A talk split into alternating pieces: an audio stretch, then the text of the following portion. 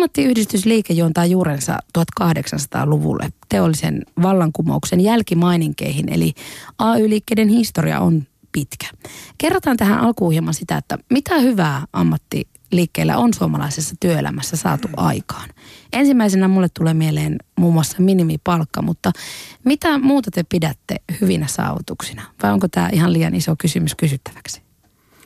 No mun mielestä se on tosi iso kysymys, mutta se on myöskin hyvin tärkeä kysymys. Ja mä nyt voisin niin yrittää tiivistää asiaa niin, että se hyvä, mitä suomalaisessa työelämässä näkyy, niin ammattiyhdistysliike on ollut mukana rakentamassa sitä hyvää. Jos me puhutaan palkanmuodostuksesta, niin kuin sanoit, sitten me voidaan puhua lomaoikeuksista, työterveyshuollosta, työsuojelulainsäädännöstä ja muusta tämän kaltaisesta asiasta – ja unohtamatta sitä, että ammattiyhdistysliike on ollut jo useita vuosikymmeniä mukana rakentamassa tuottavaa työelämää Suomeen. Eli se, että me ollaan pärjätty tässä maailmanlaajuisessa kilpailussa näin hyvin, niin se on AY-liikkeen osittaista ansiota. Ei kokonaan, mutta AY-liike on ollut mukana luomassa niitä edellytyksiä, että näin on käynyt.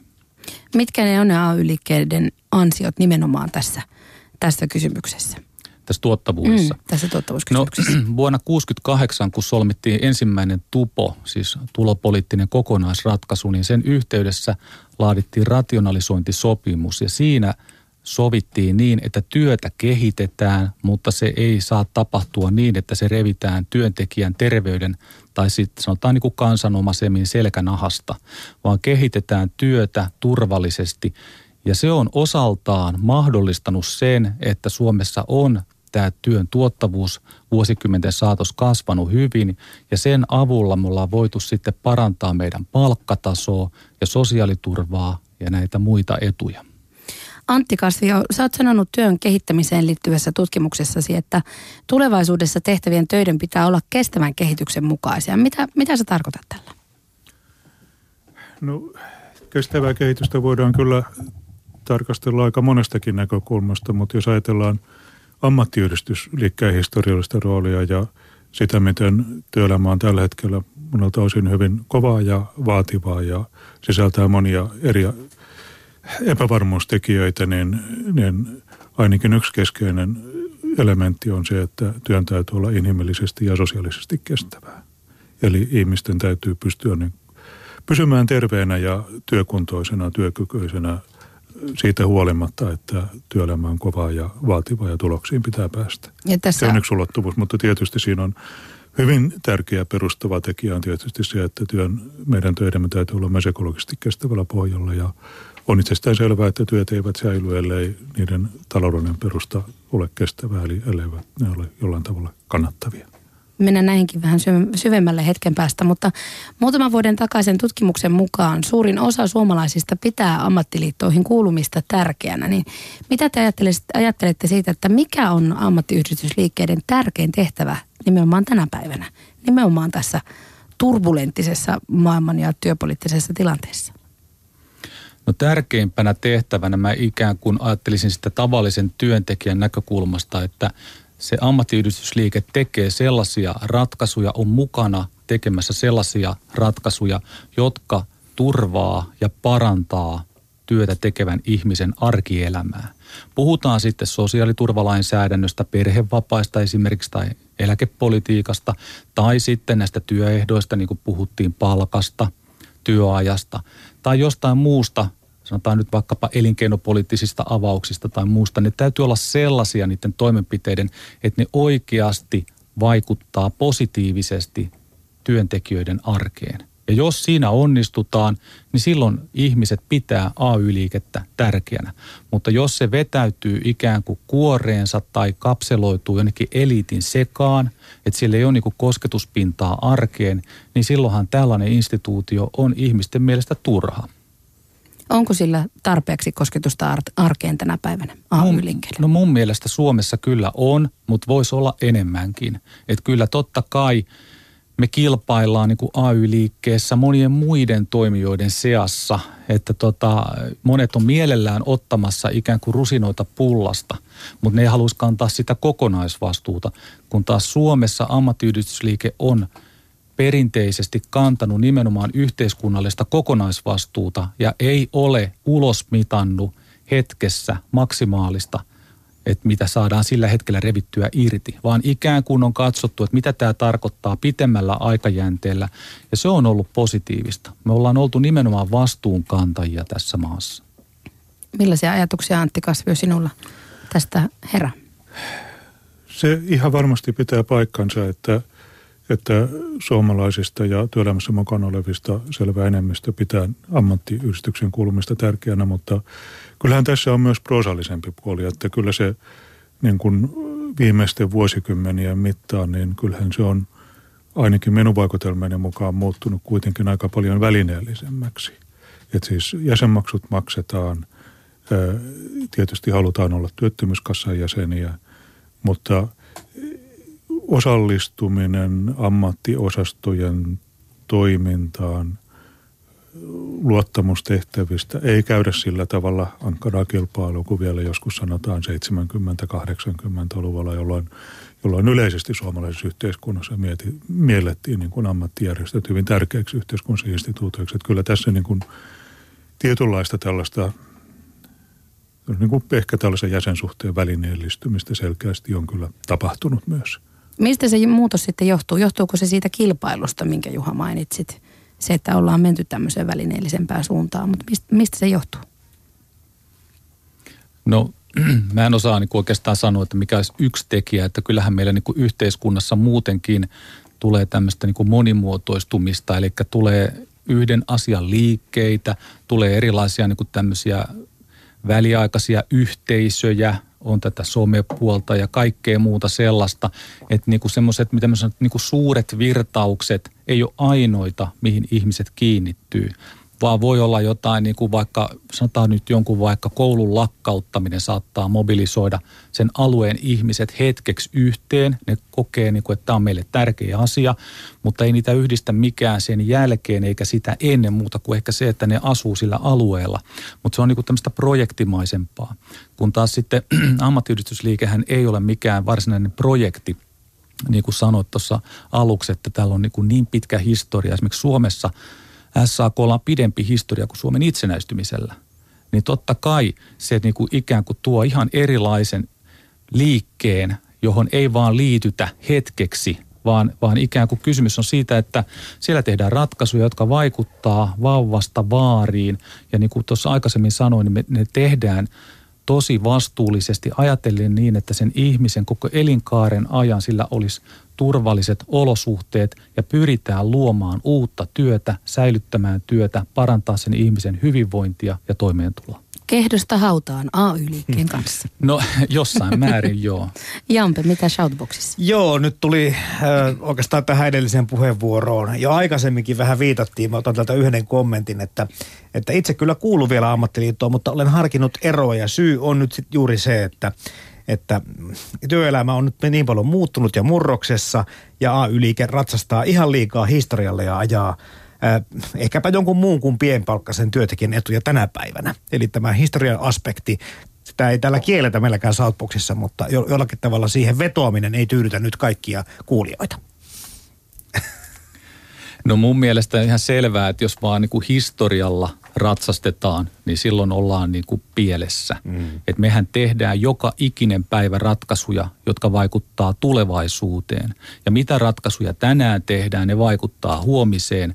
Ja kyllä mä sanoisin näin, että, että pienipalkkasen näkökulmasta katsottuna, joita siis SAKkin pääsääntöisesti edustaa, niin ammattiyhdistysliike on oikeastaan ainoa instituutio, joka pystyy tuomaan turvaa tämmöiselle ihmiselle. Et sanokaa te, mikä muu pystyisi tuomaan samanlaista turvaa kuin AY-liike. Mä en ainakaan tiedä yhtään muuta. Mm. Tuleeko Antti Kasviolla ideoita mieleen? No, mä näen tässä hyvin ison ristiriidan sillä tavalla, että, että yhtäältä jos ajattelee sitä, millä tavalla työelämä on kehittynyt tällä viime vuosikymmeninä. Sanotaan Yhdysvalloissa, jos katsotaan esimerkiksi medianitulojen kehittymistä, vaikka Yhdysvalloissa kuitenkin talous on kasvanut suhteellisen voimakkaasti, niin medianitulot ovat laskeneet. Eli jos otetaan niin kuin yksi prosentti korkeampituloisia ja 99 prosenttia loput, niin nimenomaan tämä 99 prosenttia, niin, niin heille tulokehitys on ollut negatiivista vuosikymmenien ajan.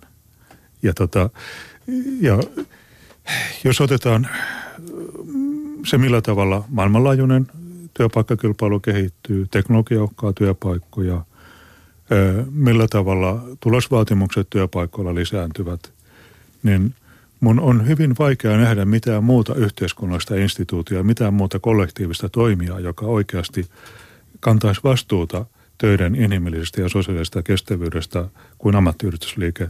Tarvitaan kollektiivista edunvalvontaa, jotta ihmisten työpanoksen käyttö pysyisi jollain tavalla kohtuuden rajoissa. Mutta sitten toinen puoli, tämä oli tämä ristiriidan yksi puoli siis, ja positiivinen puoli se, mihin ammattiyhdistysliikettä tarvitaan tulevaisuudessa en, paljon enemmän kuin menneisyydessä.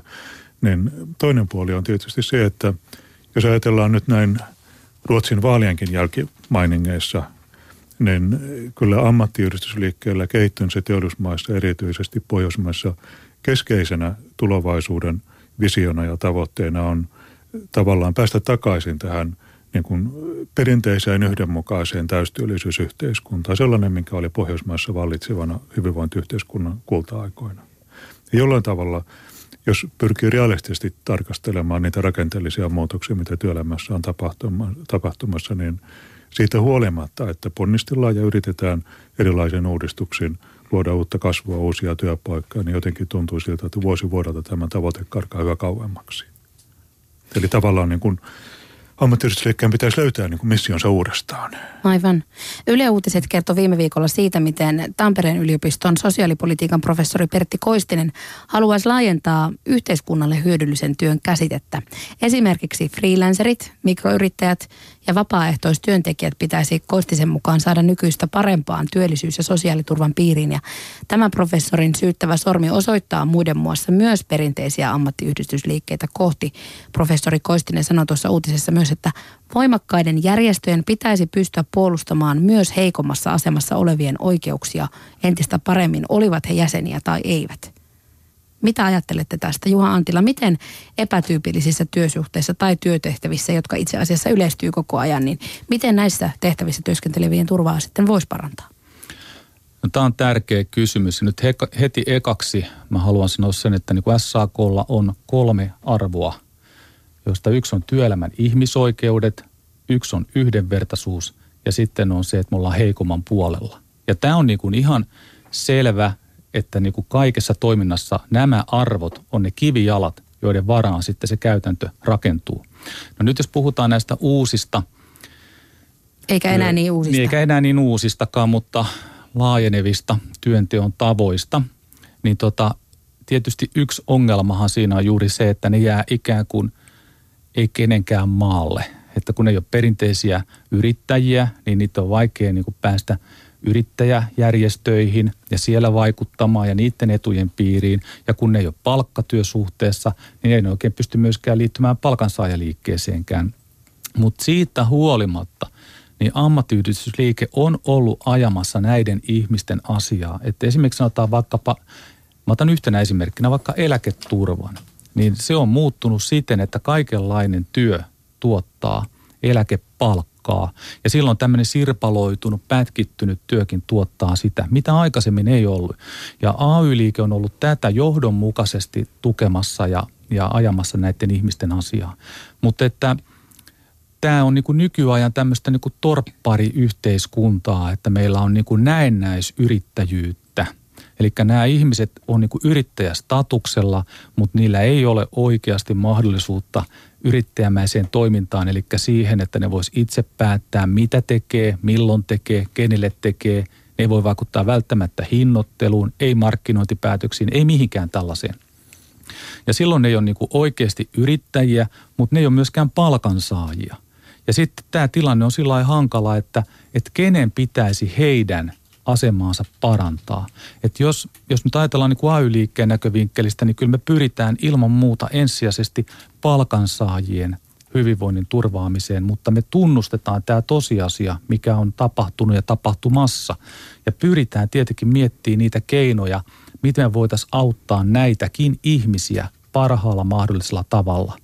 Ja voin sanoa sen, että esimerkiksi niin kuin AY-liike on ollut loppaamassa nykyisellekin hallitukselle – tällaista työtä, että puhutaan niin sanotusta trendityöryhmästä, että siellä on nimenomaan näitä uusia trendejä käyty läpi, mitä ongelmia siellä on ja miten niihin ongelmiin voitaisiin löytää järkeviä ratkaisuja. AY-liike on ollut tätä asiaa ajamassa, ei yrittäjäjärjestöt. No niin, Antti Kasvio, jatka vaan. Öö,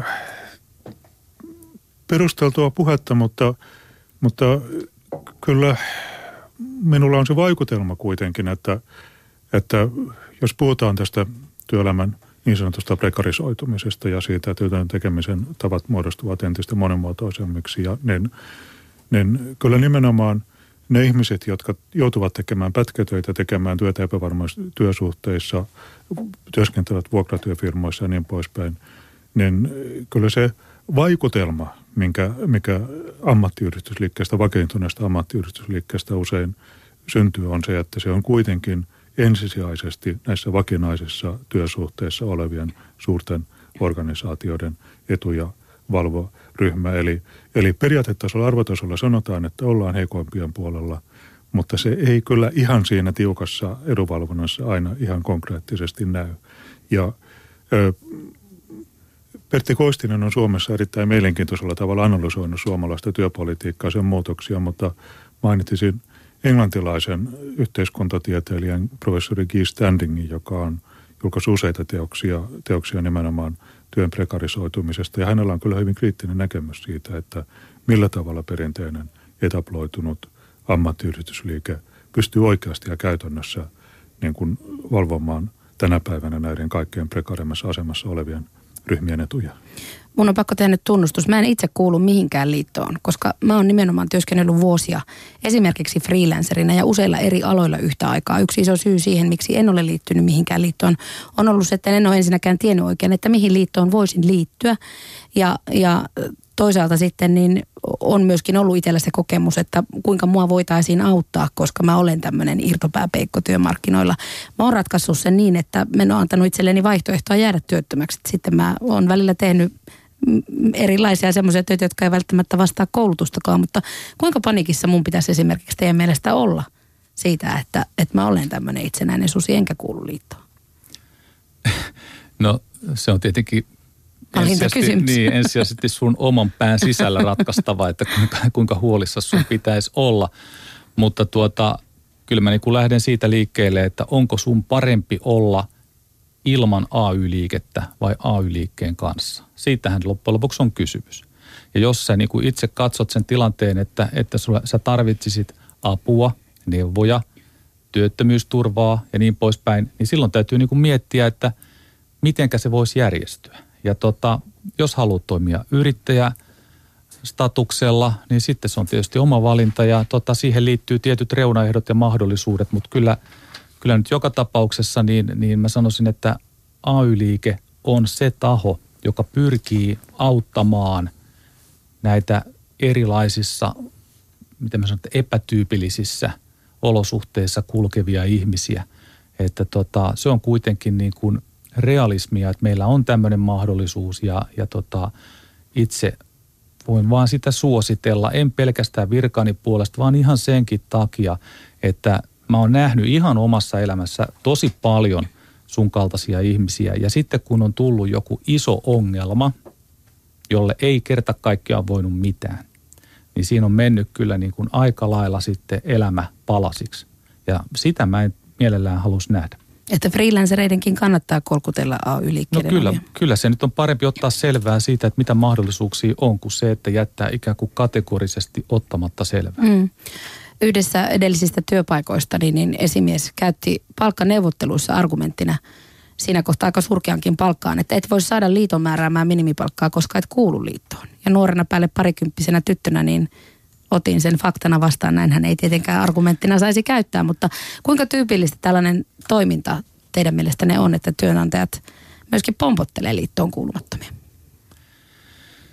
No se on tietysti vähän vaikea sanoa, koska mehän nyt tietysti pääsääntöisesti kuullaan liittoon kuuluvien elämästä, mutta kyllä mä voin sanoa sen, että meillähän tulee niin kuin SAK suoraakin yhteydenottoja.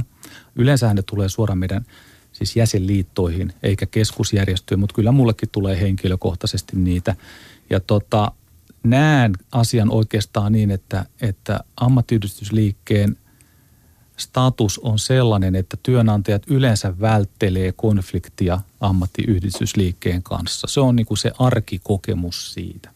Voin ottaa ihan konkreettisena esimerkkinä, että mun hyvä ystävä, joka itse asiassa on, on tota kauppatieteiden maisteri ja hän oli sitten yhdessä työpaikassa valmistumisensa jälkeen ja siellä työpaikassa sitten päätettiinkin häntä kohdella epäreilulla tavalla. Hän ei kuulunut liittoon, mutta tota noin niin, hän ajatteli, että ei näin voi toimia Suomessa ja otti yhteyttä ekonomiliittoon ja sitten hän päätti liittyä liiton jäseneksi ja se seuraavassa vaiheessa ekonomiliiton juristi otti yhteyttä tähän työnantajaan ja kas kummaa seuraavana päivänä kaikki oli toisin. Mm. Et tota, että valtaa jo, on. Valtaa käytetään, että työnantajista suurin osa on kunniallisia, hyviä ihmisiä, jotka toimii pelisääntöjen mukaan, mutta siellä on seassa valitettavan paljon mätämunia, jos mä ihan suoraan sanon. Ja ne käyttää aina heikomman tilannetta itsensä eduksi. Ja jos ei sulla ole niin kuin AY-liikkeen tukea, niin silloin olet yksin. Ja se voi olla monta kertaa aika kauhea paikka. Ja läksyt täytyy sitten oppia. Antti Kasvio, mitä mietit?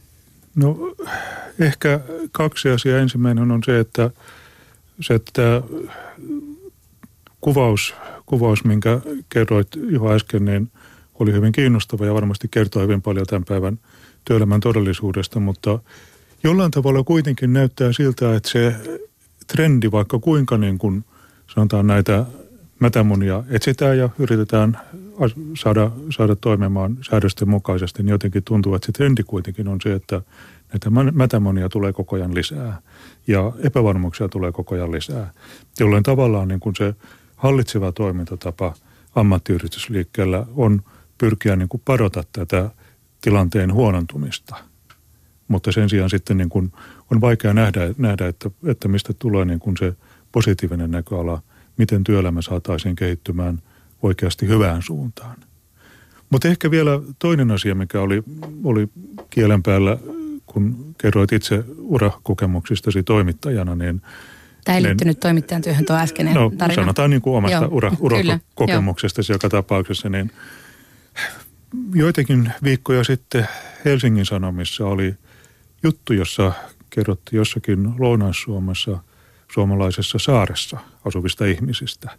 Ja se tyypillistä oli se, että, se, että kenelläkään ei ollut ihan sellaista niin kuin normaalia työtä, vaan ihmiset niin kuin rakensivat sen toimeentulon erilaisista palasista. Siellä oli entinen tota, vakinaisessa virassa ollut lehtori, joka työskenteli kouluavustajana ja matkailuyrittäjänä. Ja siellä taisi olla niin kuin, sitten joskus välillä puuseppää, välillä jotakin muuta. Ja ja et siis jokainen näistä ihmisistä niin rakensi sen toimeentulonsa tällaisista erilaisista palasista. Ja jotenkin mulle tuli saa oivallus, että joo, näinhän koko suomalainen työelämä tulee tulevaisuudessa toimimaan.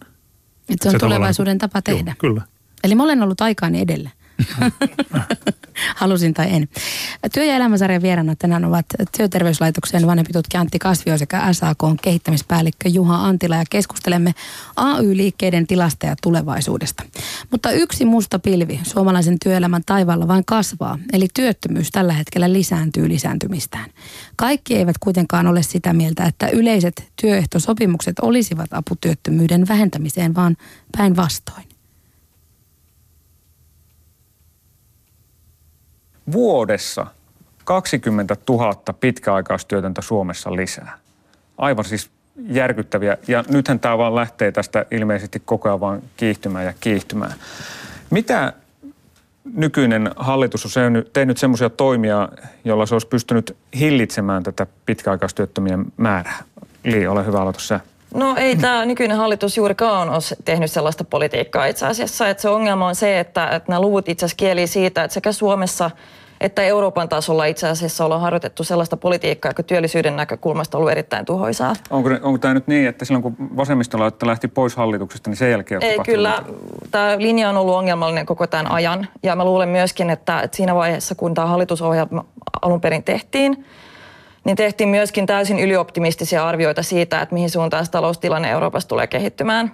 Mutta et se, että et julkinen valta leikkaa ää, samanaikaisesti kuin yksityinen sektori myöskin säästää, se, että julkinen valta myöskin heikentää ihmisten ostovoimaa, mitä nyt ollaan tehty, niin se käytännössä tarkoittaa just sitä, että me ei saada mitään edellytyksiä uudelle kasvulle eikä uusien, uusien työpaikkojen synnylle. No onko tämä päähallituspuolueen vika? Sitä? On.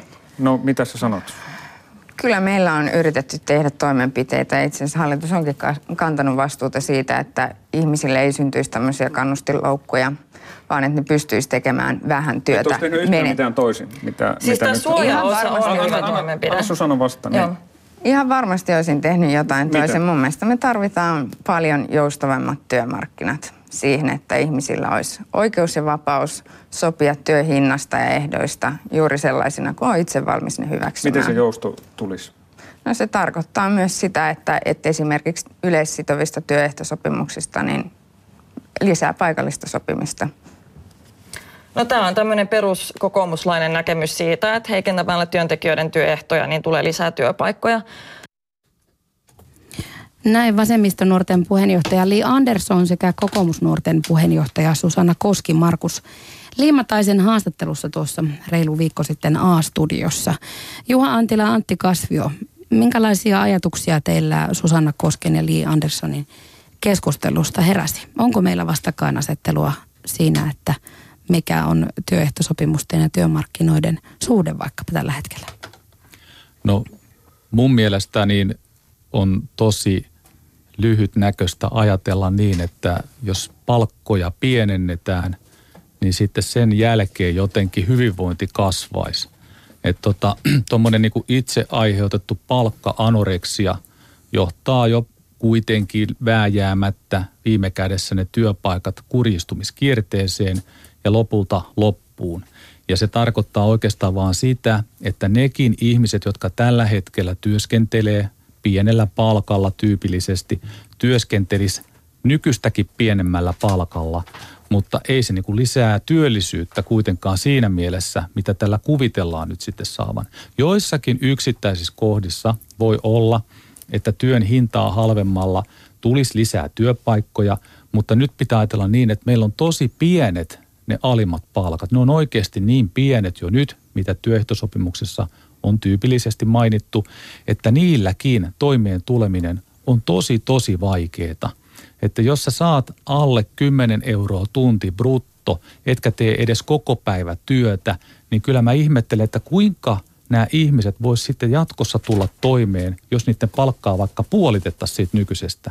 Eli sehän tarkoittaa sitä, että yhteiskunnan pitäisi maksaa erilaisia tukia näille ihmisille entistäkin enemmän, jotta ne pystyisi maksaa vuokrat ja sähköt ja ruuat ja niin poispäin. Tai muutenhan ihmiset kuolis nälkään. Eli tämmöinen on oikeastaan vaan mun mielestä niin kuin silmän lumetta. Se tarkoittaa sitä, että työnantajan vastuu palkanmaksusta siirrettäisiin yhteiskunnan kontolle.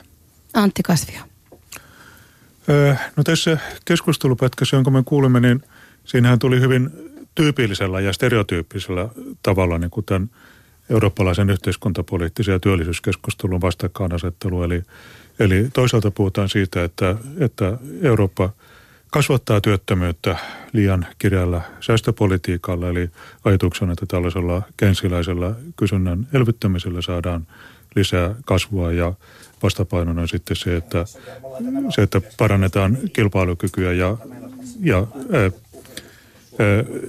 lisätään työmarkkinoiden joustavuutta, niin tätä kautta saadaan lisää työpaikkoja.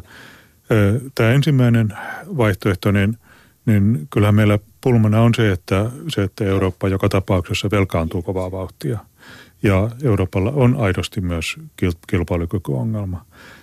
On selvää, että, että Euroopassa tarvitaan erityisesti nuorisotyöttömyys on niin huikean korkealla tasolla, että, että jotakin on pakko tapahtua niin, että ihmiset, ihmisten osallistumismahdollisuudet työelämään saadaan lisääntymään. Mutta en ole näissä oloissa kovin vakuuttunut tästä kysynnän lisäämisestä, joka olisi lisääntyvä velkaantumisen uhalla, joka olisi se ratkaisu, joka, joka toisi meille oikeasti kestävällä tavalla uusia työpaikkoja, vaan joudutaan miettimään myös kasvun sisältö aika syvällisesti uudelleen. Mitä tulee sitten taas tähän, tähän tota joustavuuden lisäämiseen, niin sanotaan tällainen perinteinen ajatus on tietysti se, että, se, että silloin kun puretaan kaikki työn voiman käyttöön kohdistuva sääntely, niin saadaan työmarkkina toimimaan joustavasti ja työntekijät voidaan pakottaa hyväksymään ne työsuhteen ehdot, jotka ovat kulloisessakin markkinatilanteessa tarjolla. Ja tota, tämä on ehkä tällainen perinteinen anglosaksinen näkemys. Kun taas sitten sanotaan eurooppalaisessa ajattelutavassa on ehkä lähdetty enemmän siitä, että, tota, että työ on ihmisten, ja varsinkin siinä tilanteessa, jossa, jossa sanotaan ihmiset, työra muuttuu monimuotoisemmaksi, ihmiset tekevät monenlaisia töitä, vaihtavat alaa niin poispäin, niin, niin silloin on hyvin tärkeää, että yhteiskunta huolehtii, näkee työvoiman, ihmisten työ, työvoima ja osaaminen nähdään yhteiskunnallisena varantona. Yhteiskunnan tehtävänä siinä ammattiyhdistysliikkeen keskustelussa on mukana tehtävänä on säädellä ne ehdot, joilla yritykset voivat säätää työvoimaa. Eli silloin kun yhteiskunta ottaa tämän vastuun itselleen, sen jälkeen yritykset voivat hyvin joustavasti tehdä sopimuksia työntekijöiden kanssa siitä, mitä millä ehdoin milloinkin töitä tehdään. Että jotenkin tämän tyyppisen tasapainoon meidän tässä eurooppalaisessa sosiaalisessa dialogissa pitäisi päästä. Moniääniseen tasapainoon. Meillä on nyt puhelimessa elinkeinoelämän tutkimuslaitoksen Etlan tutkimusohjaaja Niku Määttänen. Hyvää päivää Niku. Päivää. Me kuultiin tuossa hetki sitten insertti, jossa kokoomusnuorten puheenjohtaja Susanna Koski vaati yleisten työehtosopimusten vapauttumista ja korosti yksilön valtaa työehdosta sopimisessa. Ja tästä nyt jo keskusteltiinkin Juha Antilan ja Antti Kasvion kanssa. Mutta myös liikemies Björn Valruus oikeastaan manasi eilisessä Helsingin Sanomissa, että AY-liikkeet sahavat itseään nilkkaan, kun ne ovat vaipuneet kvartaalisosiaalidemokratiaan, jossa maksimoidaan jäsenistön lyhytaikaiset edut eikä ajatella tulevaisuutta pitkäjänteisesti. Mitä sinä niin kuin Määttänen olet näistä ajatuksista mieltä?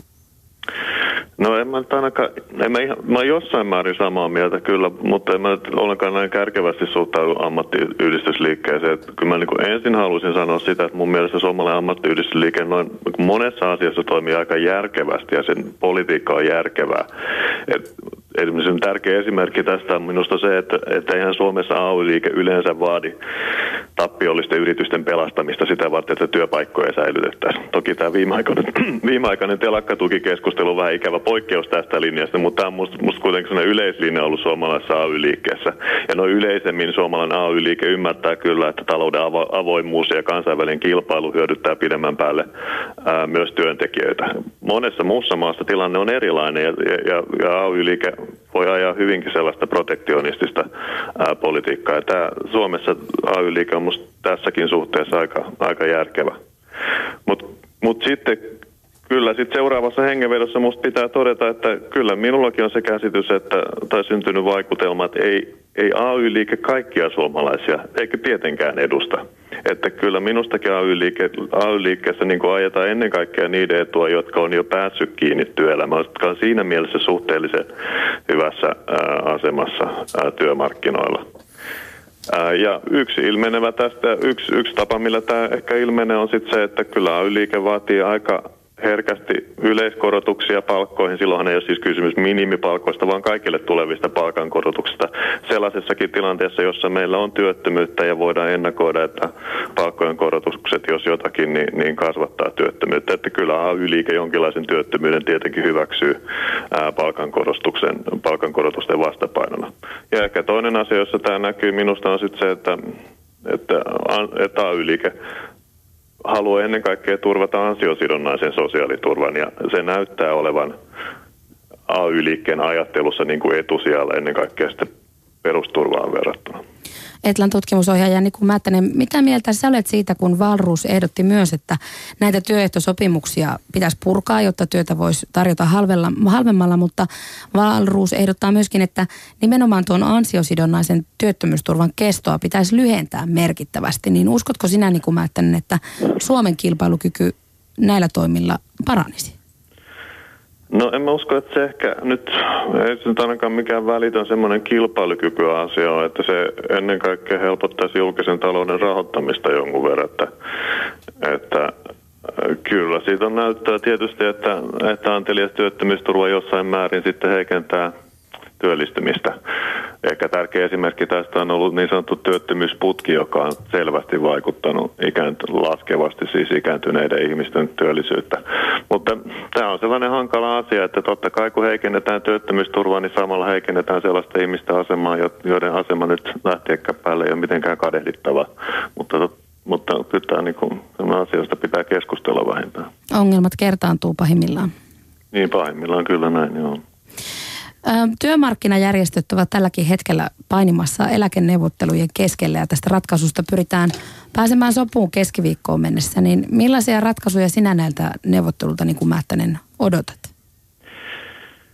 No tämä, joo, tämä on hirveän mielenkiintoinen asia niin kuin monella tapaa nämä eläkeneuvottelut, että niin kuin tässäkin keskustelussa aikaisemmin tuotiin esille, niin suomalaista eläkejärjestelmä on, on kehitetty hyvin fiksuun suuntaan.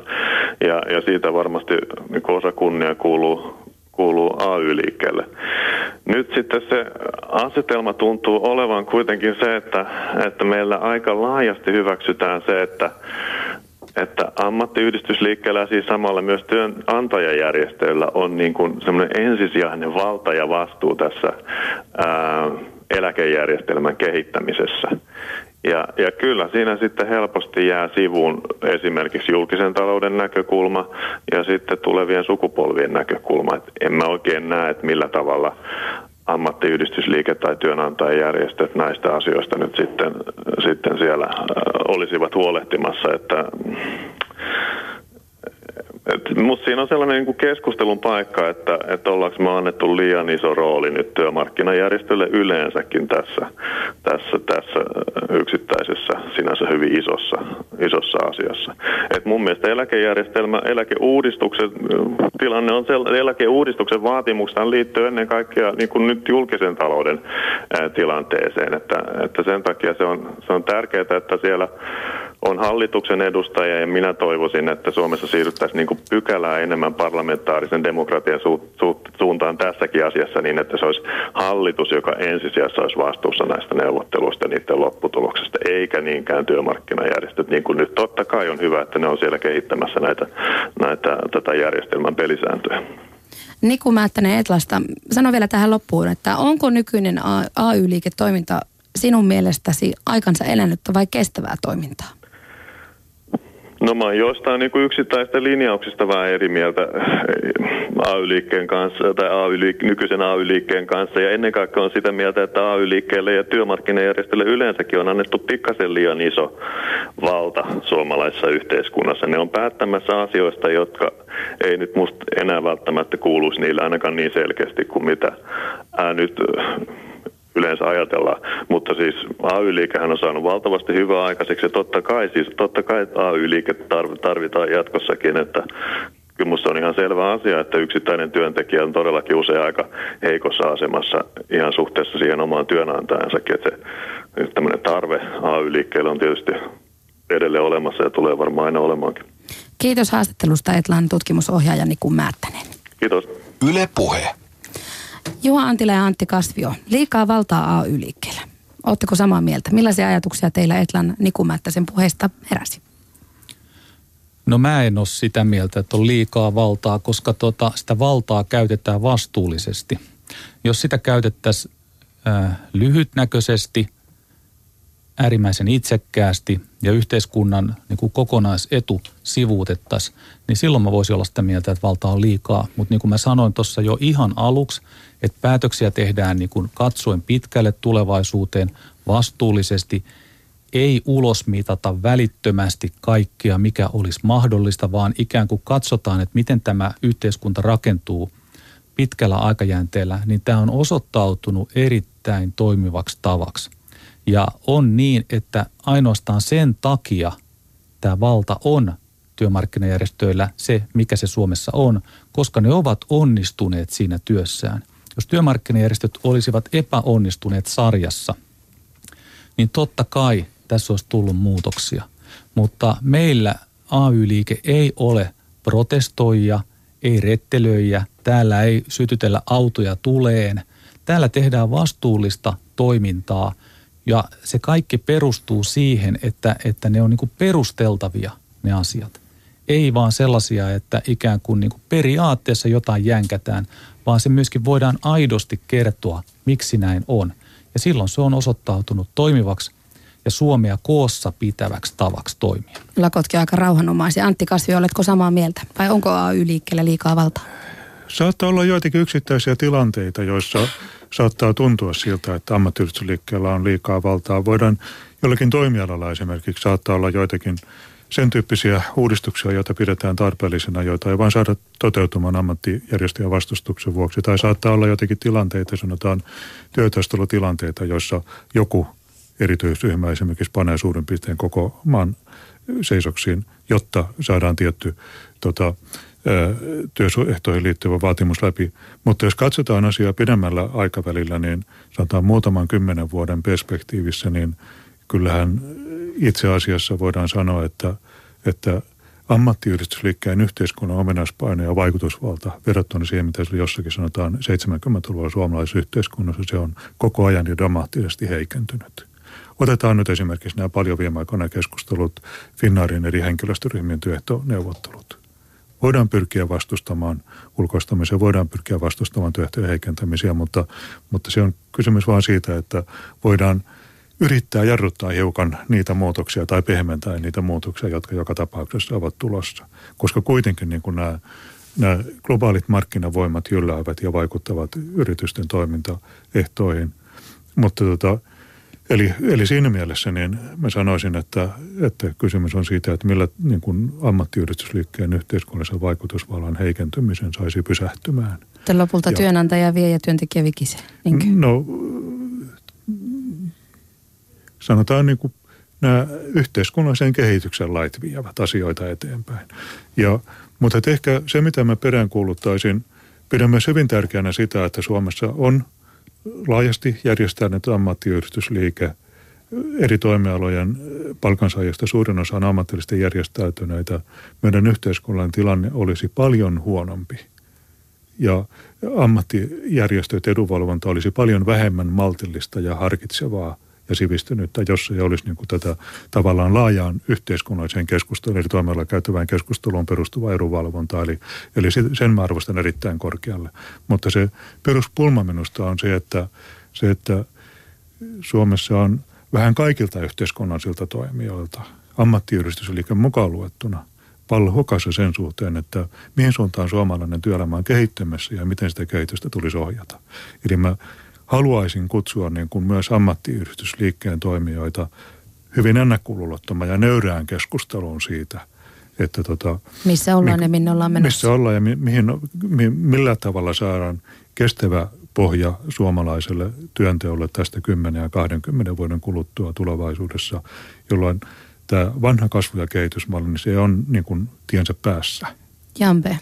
Joo, muutamia koontikommentteja yle.fi kautta puheen nettisivulta löytyvästä tämän Southboxista. Mm, täällä muun muassa tähän valtaan viitataan se, että eihän se valta ole pahasta, vaan tietenkin se, että miten sitä käytetään. Lempeä diktatuuri voisi sopia mallina monelle muullekin valtiolle kuin Suomelle. Ja sitten lisätään, lisätään myöskin sitten se, että, että tota, tässä nyt niin kuin, ö, ammattiyhdistysliikkeiden niskaan vieritetään semmoisia asioita, mitkä ei kyllä se vastuu ei kuulu.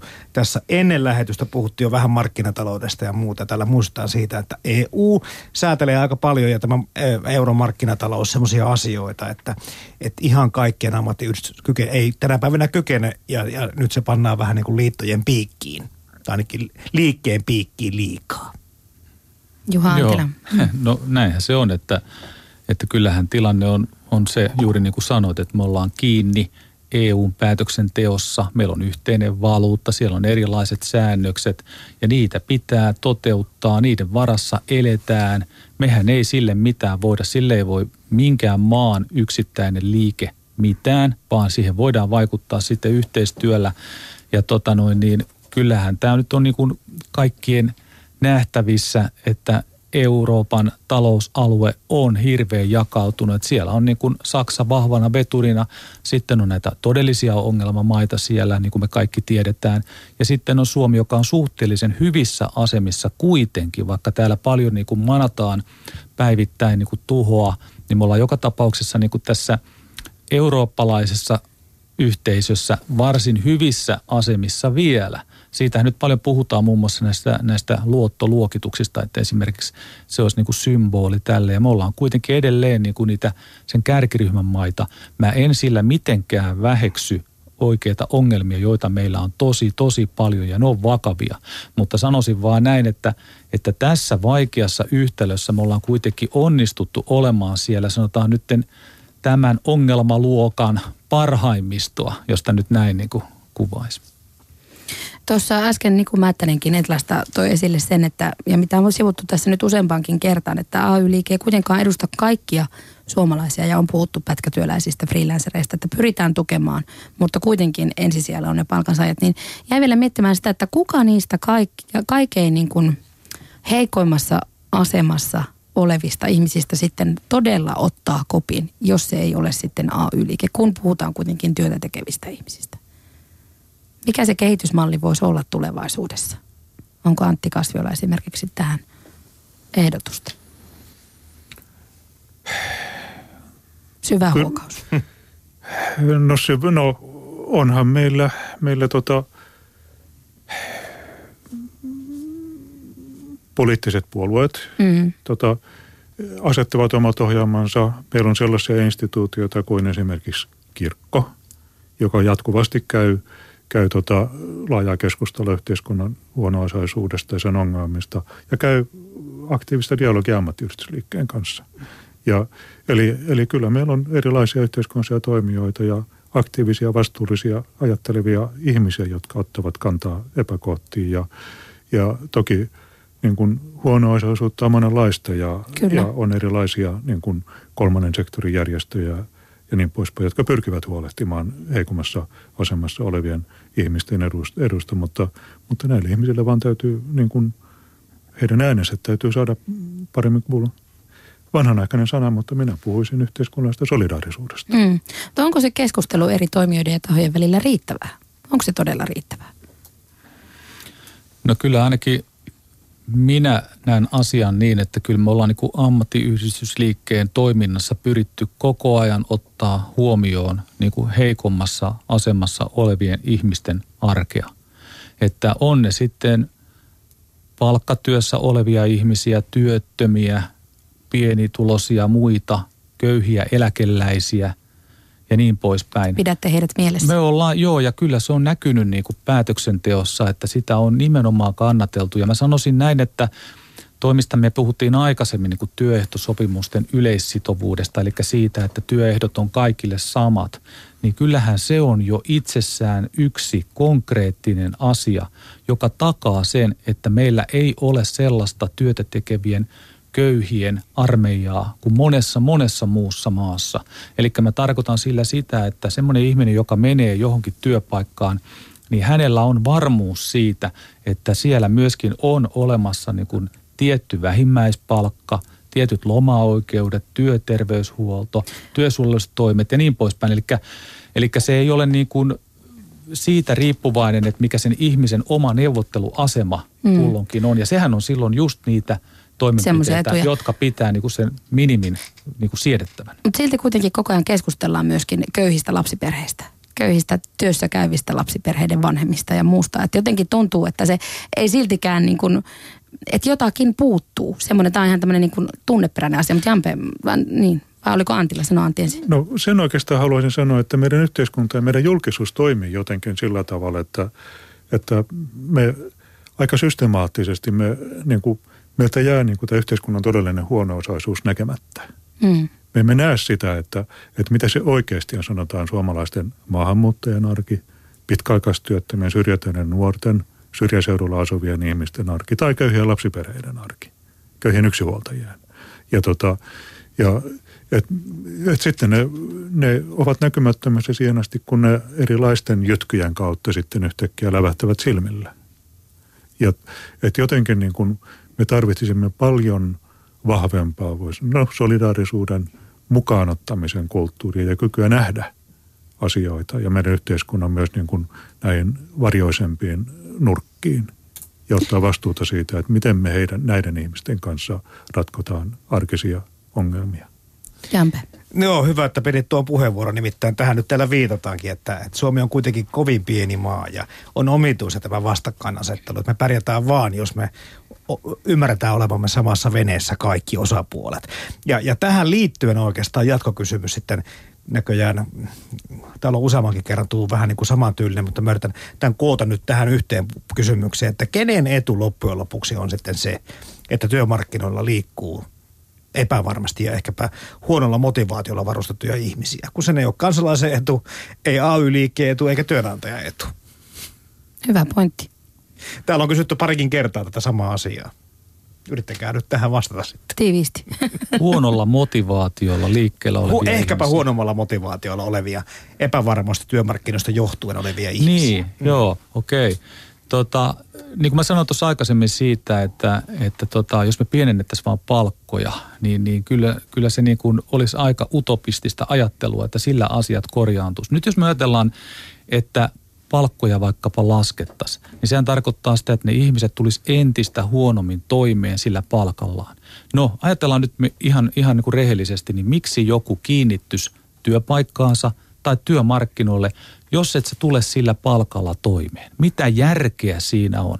Jos me ajatellaan vaikkapa niin kuin Antti viittasi Yhdysvaltoihin aikaisemmin, niin, niin siellä on tämmöistä gettoutumista, jossa esimerkiksi niin kuin tietyillä etnisillä porukoilla on tavallaan kaksi vaihtoehtoa. Toinen on elättää itsensä rikoksilla tai toinen sitten, että sä tyydyt kohtaloosi ja elät köyhänä lopun elämääs surkeissa oloissa. Ja sitten on pieni porukka, jotka pääsee vaikkapa urheilun tai musiikin kautta tai jonkun muun väylän kautta sieltä ulos. Ja tota, jos me luodaan semmoinen tulevaisuus ihmisten päähän, että sulla ei ole koskaan mahdollisuutta päästä eteenpäin, sä et koskaan tule toimeen sun palkalla, sä et koskaan voi saada aidosti mitään hyvää elämässäsi niin kuin aineellisesti näköpiirissä ole, niin miksi ne ihmiset olisi motivoituneita lähteä aamu seitsemältä ruuhkabussissa töihin? Miksi? Mm-hmm. Ja siihen sitä solidaarisuutta myöskin tarvitaan. Antti Kasvio, sano vielä tänne loppuun, että millaiseksi suomalainen työelämä sinun näkemyksesi tai jopa haaveidesi mukaan kehittyy? Minkälainen työelämä meillä ideaalitilanteessa olisi vaikkapa 20 vuoden päästä?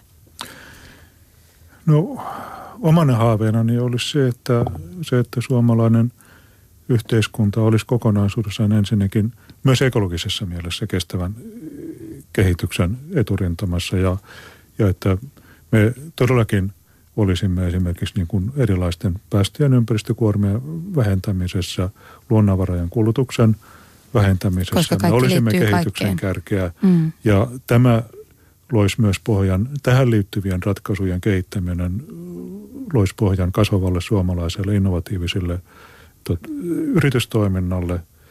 Ihmiset pystyisivät tekemään työtä kohtuullisesti ja pystyisimme hyödyntämään kaikki ne teknologian tarjoamat työn vähentämisen mahdollisuudet ja pystyisimme nauttimaan lisää vapaa-ajasta ja osallistumaan monella tavalla yhteisön hyvinvoinnin kasvattamiseen.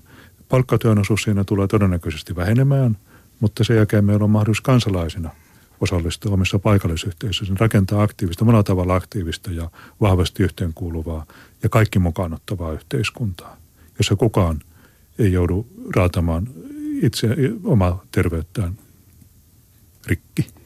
Onko AY-liikkeiden rooli tässä visiossa niin olla mukana valvomassa niitä oikeuksia vai kenties yhtenä kehittäjänä tuota visiota kohti, Juha Antila? No me tehdään joka päivä työtä sen eteen, että ihmisten arki sillä työpaikalla voisi olla hyvää. Se on niin kuin meidän se, niin kuin se ensimmäinen juttu. Toinen juttu on se, että me tarvitaan tietysti niitä työpaikkoja. Eli samaan aikaan meillä pitää olla toimintaa, joka ikään kuin mahdollistaa uusien työpaikkojen synnyn, koska meiltä häviää keskimäärin joka ikinen päivä satoja työpaikkoja tästä maasta. Mutta niitä syntyy myöskin samaa vauhtia, miltei samaa vauhtia, lisää uusia.